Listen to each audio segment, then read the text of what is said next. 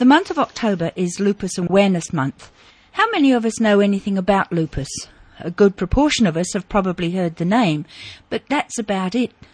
To give us some information about lupus and to help us understand more about it, I have with me Juliet Roosendaal. She's the publicity officer for the Scleroderma Lupus Support Society. And Juliet, it's lovely to have you back. Thank you, and, um, and welcome to the program. Let's start with two obvious questions. Before I ask you what is lupus, where do you fit into the organisation?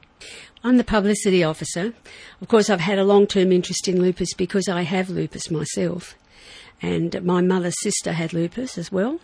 And so, since I've been a young girl, I've had a great interest in lupus.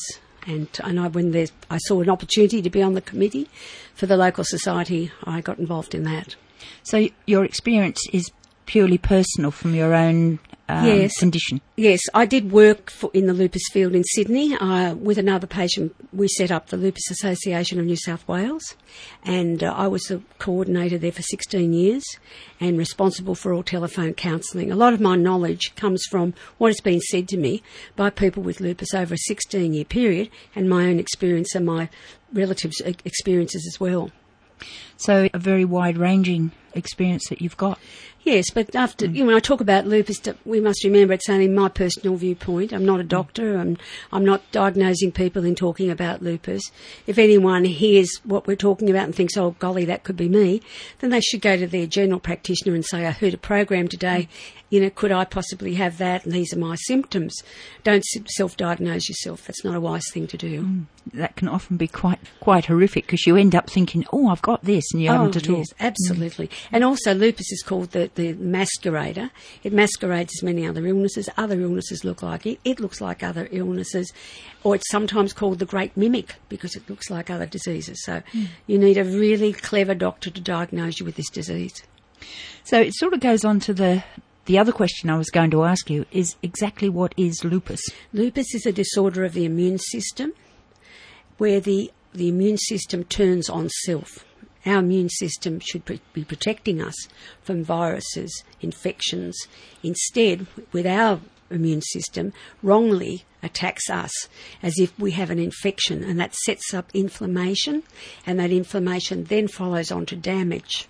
So do you find that something that would be fairly normal reaction in somebody like me who doesn't have lupus that you can end up with all sorts of complications? Yes, yes, that is true. The main problem we have is our overactive immune system. It's not underactive, but overactive. Oh, okay. So, you know, a lot of other illnesses are when the immune system is failing. Ours is disorganised and is wrongly attacking us. And each individual person has a different way of reacting with the lupus. For instance, some people, their autoantibodies, that's antibodies directed against self, are called autoantibodies. Those autoantibodies in some patients like me, it's mainly joints and muscles.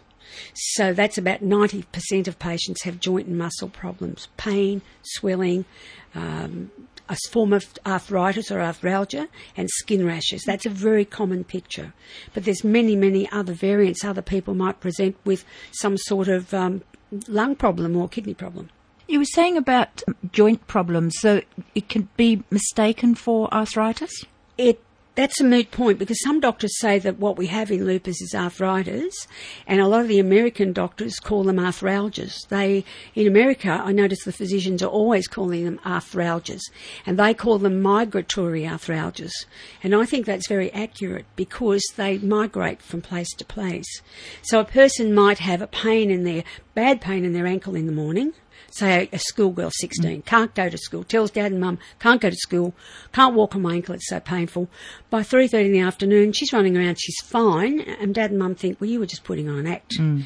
but in fact that migratory condition might mean that the next morning or that night she might have stiff neck stiff wrists or stiff fingers. So the pains move around the body all the time and that's why people often think that you're just hallucinating, that you mm. must be imagining this. But mm. this is often a common pattern before the disease actually shows itself. How's it diagnosed? The diagnosis is very difficult, takes a long time, because not everyone uh, shows up with the, the, the laboratory signs. An anti-nuclear antibody is a common antibody that you see in people with lupus, so it's called an ANA. But that doesn't mean everyone has it. And to make it more complex, some of the people in our community have a positive ANA just because their immune system's failing because they've got older, or they may have been on a drug that's causing them to have a f- funny ANA even a virus might actually push someone towards having a low reading of an ANA. But we can say that most people with lupus have a positive ANA, but not all. So doctor will do the blood test. He'll take your signs. He'll look at your signs. He'll look, examine your joints. He'll take your history. And it's very important that you give doctor a complete history. I find that people edit out their own history. We'll have a lady who's got all the signs of lupus, and yes, she did have four miscarriages earlier, but she decides I'm not going to tell doctor that 10 years ago I had four miscarriages. After all, that's not relevant, is it? But it is relevant, you see. Mm. So you must tell doctor everything. And the way to get prepared for this, of course, is to write a list, to write a little story, uh, you know, I had in 1950 I had this, and 1960 I had this, and come up through the years with the, the medical history you've got, photocopy it. Uh, your local real estate agent or chemist or someone, if you don't have a photocopier, will do it for you, or when you get to the doctor's, photocopy it ask secretary, and then hand it to doctor and you keep yours so he can quickly scan down and see some of the things you've had in your past and mm. it can go into your file. So does it run in families? It does tend to run in families, but it's not a, uh, a, genetic disease. There are some complaints that automatically the children of that person with that disease will have the disease. That's not in our case at all. So it jumps around in families. So I, I know of a grandfather and his granddaughter, but missed the generation in the middle. In my case, my mother was not diagnosed. Her two sisters were diagnosed with lupus, and the other sister, the fourth sister, never had a thing wrong with her. So it's a real potluck very much so. Very mm. much so. If you happen to be the first person in the family, and I guess it's got to start somewhere along the line, can mm. that happen? Or but there's that could be a one-off too, because we don't know the cause of lupus. There's causes are thought to be the exposure to sunlight, chemicals, something in the environment. That environmental trigger is not yet known. So what if, if you've been exposed to that environmental trigger, and you might have a inbuilt susceptibility that's triggered it out? It doesn't mean everyone after you is going to have it triggered out. Mm.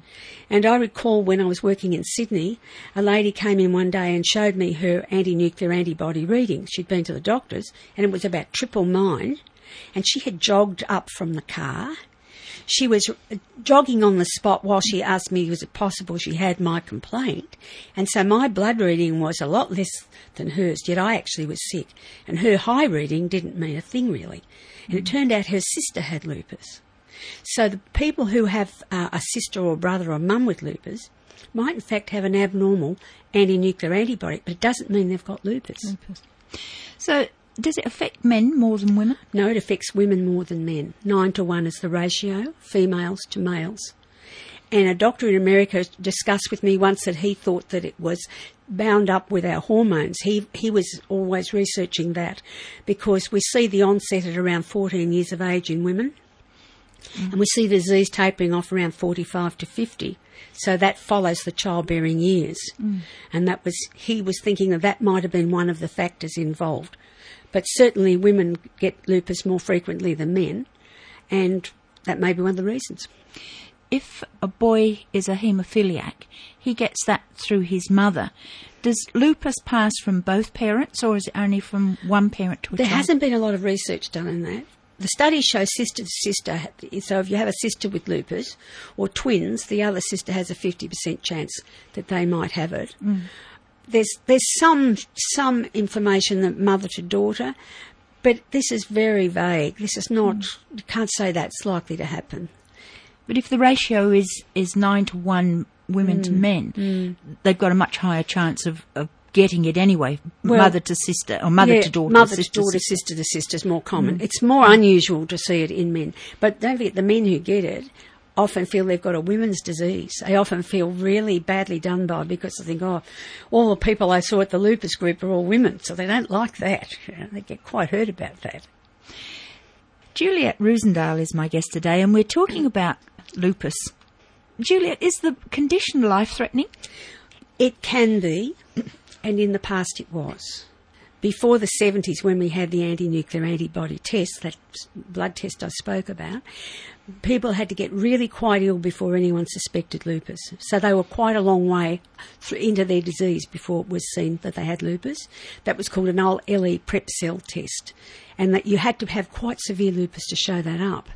But now, because of the ANA, people are being diagnosed earlier, they're being treated earlier, so that means that the disease is not as severe, hence it's not as life threatening as it was before. Does every patient present with the same symptoms, or does it vary Not between, even if they all have pains in their joints? Mm-hmm. The way they present is, is quite different. Yes, it is. Yes, it's a very difficult disease. So, common picture would be a young girl, 14, 15, or a young woman in her 20s, who's very fatigued, has joint and muscle pains. It's an interesting thing about fatigue because if you've got any chronic illness, you're likely to suffer fatigue, particularly these autoimmune type of diseases. Fatigue comes along with that. So you're likely to have fatigue, you might have funny rashes that come and go, you might be getting headaches and joint and muscle pains. That's a common feature. But then from then on in, it's, it can be quite different. Someone might present with chest pains. Someone else might be having problem with their urine, their kidneys playing up. Someone else might be having a clot in their vein. It's, it's completely different for every person. So when you look at it overall, you could have lupus, and in fact never ever know you've got it until way into the into the condition. I think you get driven to the GP, and don't forget, women go to the GP much more frequently than men. Mm. Women won't put up with as much as men. Men are much more stoic and put up with more than women, and I don't think they should. But women, if they've got joint pains and they've got ter- terrible fatigue, they're actually going to go to the GP, and the GPs are more on the ball about lupus than they were in the past. So if you present with a skin rash, particularly a rash on your face that's called a butterfly rash, down your nose and across your cheeks, in the sun exposed areas of your body, joint and muscle pains, you're very tired, doctor might organise a test for you. He'll certainly have a look at that for you. and how's it treated? Well, treatment varies because you can imagine with the symptoms mm. varying so much, if predominantly you've got joint pains, then doctor's going to tailor more of your treatment towards your joint problems. If you've got a nasty skin rash, which is a photosensitive rash, you know, photosensitivity is mm. from the ultraviolet rays of the sun and we can get really nasty rashes from that. So if that's your main problem, say you've got a little bit of joint and muscle pain and fatigue, but you've got this terrible rash, then a dermatologist might treat you for your rash. If your joint problems are severe, a, a, a rheumatologist will look after you. So different specialties will look after you because of what you're presenting with. Does it stay on the same level all the time? For example, if you've got um, joint pain, is it likely to be less severe one day and, and then gradually work up to where you really can't cope with it anymore and then fade away again? It, it is a very variable complaint. It's very unpredictable, and it's the hardest part of living with the disease for all of us who have the disease. Because we can be fine today, and, and because we're fine today, we think, oh wow, I'll go to the races Sunday. I've been asked to go to the races, and that sounds a nice champagne lunch. Saturday morning comes, and you can hardly drag yourself around. You can hardly, you're so tired, you might have pains in your knees, and you've got to disappoint people. And that happens repeatedly, that you'll plan a week ahead, and then you find that you're not as well as you were a week before. And it's really important that your friends know this and that you let your friends and family know, um, yes, I'm coming, but with the proviso that if I can't, I won't. A- And otherwise, people just think you're being funny and unpredictable. You mentioned about going to the races and champagne. Does mm. alcohol affect it in any way? I think we're no different to the rest of the community. Two mm. drinks a day is a moderate alcohol consumption from women, I think. One or two drinks, probably it's the same. But I will say some of our medications do not do not mix with alcohol. And some particularly, such as methotrexate, you wouldn't want to be drinking alcohol and taking that. You might end up feeling very unwell. I think doctor wouldn't want you to do that. Mm. So it, it does sort of tend to limit your your social life to, to some extent. It, it does, it mm. does, but these are minor things, really. Mm-hmm. You know, if you don't adjust to your circumstances as a human being, you're not going to make it. I mean, that's the wonderful thing about human beings is we've learnt to adapt. And individually, we have to learn to adapt to our circumstances. Can you be aware that you're likely to have a flare up of, of the condition? Do you get a, a sort of a trigger that would give you some warning? And that's very difficult too. If you get an unusual symptom, I'd say that that's important. If you've been going along with your joint muscle pains for a long time and your rash, and then you've got this headache that lasts for days, that would be significant. Or you don't normally have a rash, and then you rash, a rash suddenly comes out.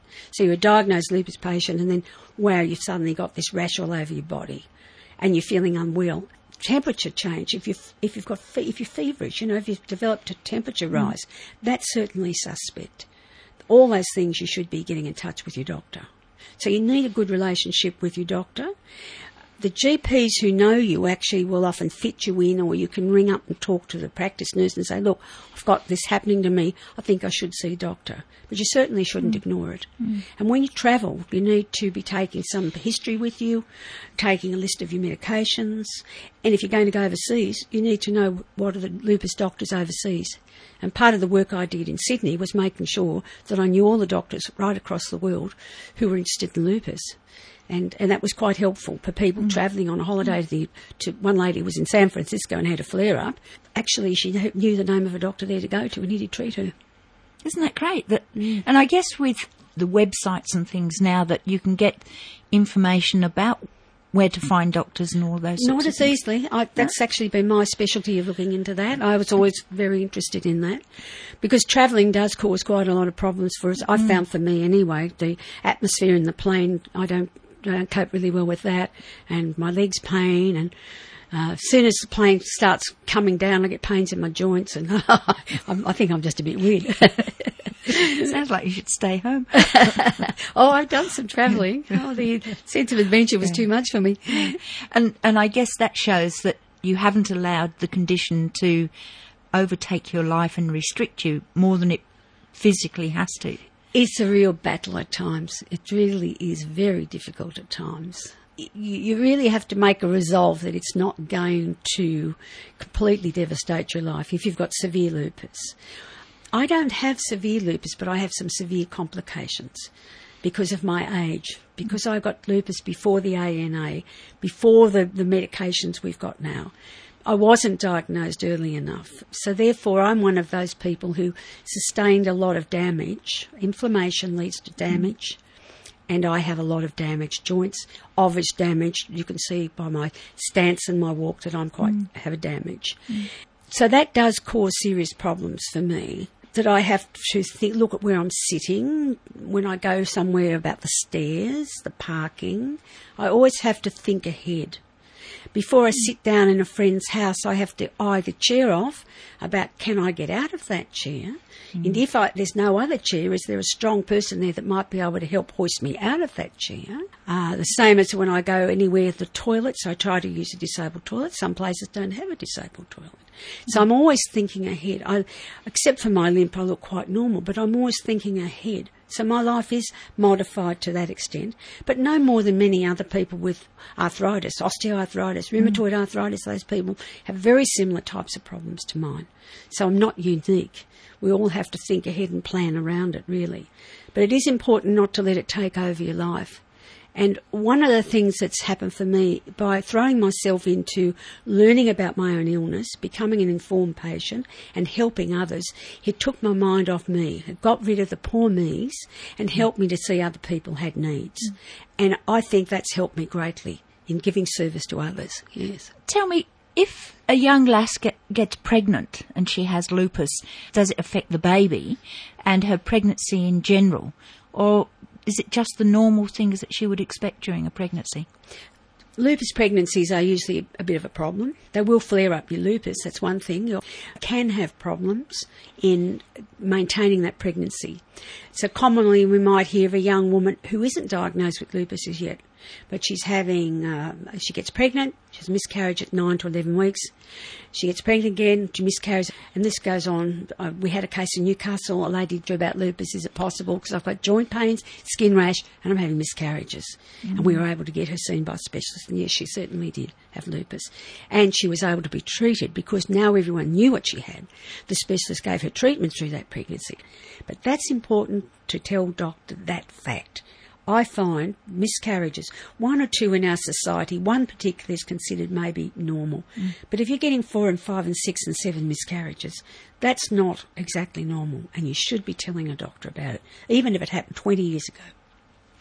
You're listening to Wellbeing. I'm Iris Nichols, and I'm talking today to Juliet Roosendaal, and we're talking about lupus. Juliet, I guess the purpose of this program is to make people aware of the condition. Is the public aware of lupus as much as they might be? I think through the work that all of these societies have done, the Scleroderma Lupus Society in the Hunter has done a lot of work promoting information about lupus. There's a resource centre at the John Hunter Hospital, an autoimmune resource centre. They've got lots of free information. A lot of work comes out of there. That's helping. But generally, I'd say no, people still don't know a lot about lupus. It's not a, a new condition or No. something that's recently been discovered. It's been around a long Oh, time. hasn't yes. Back in the 1800s, Dr. Cazenave named the disease then because he thought that the rash that we get on our face look like the markings on the wolf, hence we get the word lupus. Systemic lupus means you've got lupus through your system. And when we talk about lupus, what we're usually meaning is systemic lupus, the one that affects the whole system. So when I say I have lupus, I mean I have systemic lupus or SLE. But there are other forms of lupus, and one of those is drug induced lupus. People can have a type of lupus that's caused through taking certain drugs that they're allergic to.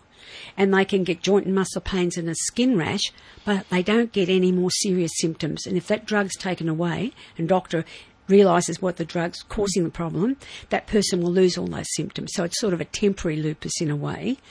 And then there's another one called uh, discoid lupus, and that's the one where you have extreme photosensitivity, and it's disc-like, discoid, meaning disc-likes, mm-hmm. and these lesions are scaly and raised up and red, and they're in circles. I remember a doctor once telling a patient that she had ringworm, but in fact it was discoid lupus.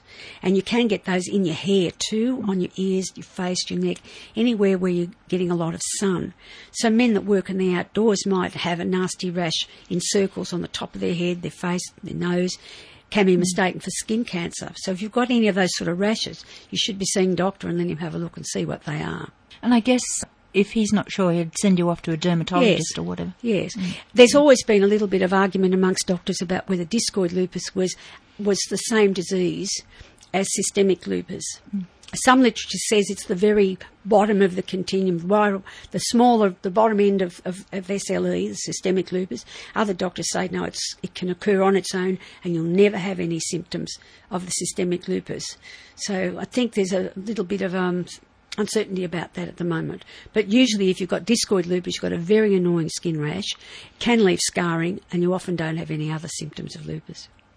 It sounds like it, it can jump in and out of your system fairly regularly if you've only got drug induced, for example. Well, that's Where- different. That's a different Yeah, type. yeah. Because if you've got SLE like me, it's no cure. It never goes. It's always there. I can have a remission. Mm. I can have a remission, and I can have flare up remissions and flare up. I know a lady had a remission for 20 years, but she had a flare up after 20 years. So yeah, that's a bit of a shock when that happens. Mm. And I remember a young man in Sydney had a had a remission, was doing wonderfully, so wonderfully. He threw caution to the wind. He went to Hayman Island or some holiday, Hamilton Island, someplace like that. He lay in the sun all day with this beautiful girl, showing off, no doubt. And he got covered in the most terrible lupus rash you've ever seen. And he had a remission for before that about seven years. So the rays of the sun, getting sunburn, photosensitivity will stir up the whole complaint, not just the rash. He had to be taken by helicopter to a Sydney hospital. And it wasn't just his skin, but his other organs became inflamed. So it's mm. very important that we don't get overly exposed to the sun. And I guess, in, along with everything else, we have the warnings from the Yes. Cancer Council about sitting in the sun Yes. and all of those sorts of things. Yes. So it follows on almost automatically, doesn't it? But it's hard in this country, isn't it?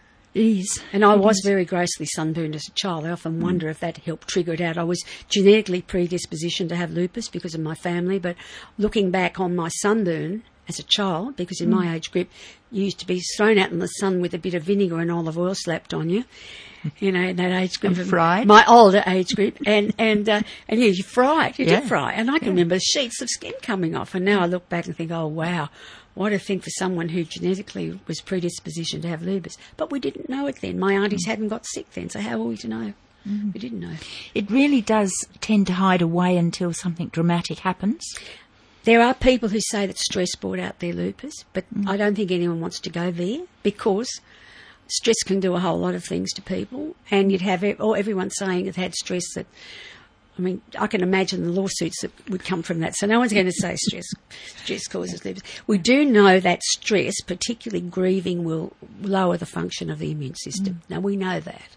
We know the amount of people who are grieving after the death of a spouse in that following years are more likely to get sick. We know that because the immune system is affected when a person has grief. So stress. So if you've got if you've already got lupus and you have a lot of stress, it could it could possibly cause a flare. Things that you've got to know about your disease. You've got to be able to predict what things flare up your illness. Uh, you know, arguments with people and all those sort of stresses are not very good for us. You've just got to try and have to look after yourself. You know, try to be calm and uh, find the inner Buddha. Now, if you've been diagnosed with lupus, and it sounds like there's quite a few of you around, are there support groups in and around Newcastle? Yes. And are there support groups in and around the rest of Australia? And if Yes. so, where do we find them? Well, in Newcastle, we've got the resource centre itself at the John Hunter Hospital, and that phone number number's four nine two one four zero nine five. Uh, people can ring me in the Newcastle area, which is four nine eight two nine triple five, because I can actually lead people onto the network of people with lupus who they can talk to other people with the disease. The resource centre also is a place where you can get counselling and you can get free information. In all states of Australia, there is a lupus group in every capital city. So there's always someone to talk to. The Arthritis Foundation in many states is the way of finding the lupus groups. I think in South Australia and Western Australia, you get in touch with the Arthritis Foundation of that state. In Queensland, there is a lupus group. In Melbourne, there's a lupus group that's an independent. And in Tasmania, there's a lupus group. Now, if they're not living in the city, but sort of a bit further out into the large towns and, and things, that number um, for Newcastle, they can use that as the Yes. kicking off post? Yes, they can. They can. They can ring the Newcastle number, and we'll tell them the other support groups in the other states. You would then need to ring the support group in your state to find out for- if you're living in Buckalden and you're in Queensland. Mm. You probably need to ring the Brisbane people to tell you who might be up in that area, someone you can talk to, uh, what rheumatologists and immunologists are there, because immunologists look after our disease, rheumatologists, as I said, dermatologists. Depending on how your disease is focused, mm. then you'll be seeing a different sort of mm. health professional. And I'll give you that number once more. If it's out of the state, it's 02 4921 4095. Right. If there's nobody there, there's an answering machine. That's and- right. And that, someone will get back to you. And just say you just ring up and say your name and address. You want some free information. Can you get a call back? And I, but the resource centre knows that we'll be doing this program, and they will ring you back. And of course, the, the information, as you just said, is free. It's free. Yeah. Absolutely. Juliet, thank you for coming in and being so informative. And I'm quite sure that a lot of people can now think maybe I should get it checked out. If it comes to nothing, so well and good. But they could perhaps be sitting on, on lupus and not know anything for sure about it. Yes, that's true. But don't forget, it is the great mimic, and it mm. looks like many other diseases, and other diseases look like it. So you can't self-diagnose. You've got to go to the GP and let him sort it out for you, and be patient. It may take a while to sort out what you've got. Juliet, thank you so much for Thank coming you, in Iris. and for being with us today. My guest today has been Juliet Roosendaal, and she's the Publicity Officer for the Scleroderma Lupus Support Society. I'm Iris Nichols. On behalf of us all, we wish you well.